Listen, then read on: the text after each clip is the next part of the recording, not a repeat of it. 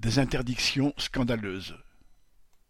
Pour le gouvernement Macron, aucune voix discordante ne doit se faire entendre sur la guerre en cours au Moyen-Orient.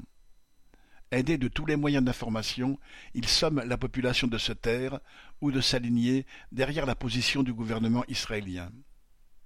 Toutes les manifestations de protestation prévues en France contre les bombardements sur Gaza ont été interdites, quels qu'en soient les organisateurs. Le rappel du sort fait depuis des dizaines d'années au peuple palestinien est taxé de propagande antisémite.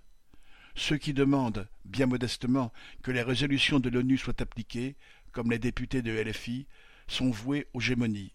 Le NPA est même accusé d'apologie du terrorisme et risque d'être poursuivi en justice.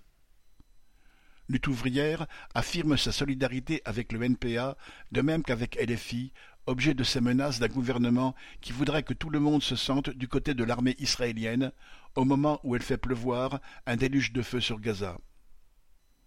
Comme le dénonce Nathalie Arthaud dans un tweet du 11 octobre, toutes les têtes qui dépassent sont menacées d'être coupées, un aperçu de ce qui nous attend en période de guerre. Ne nous laissons pas embrigader.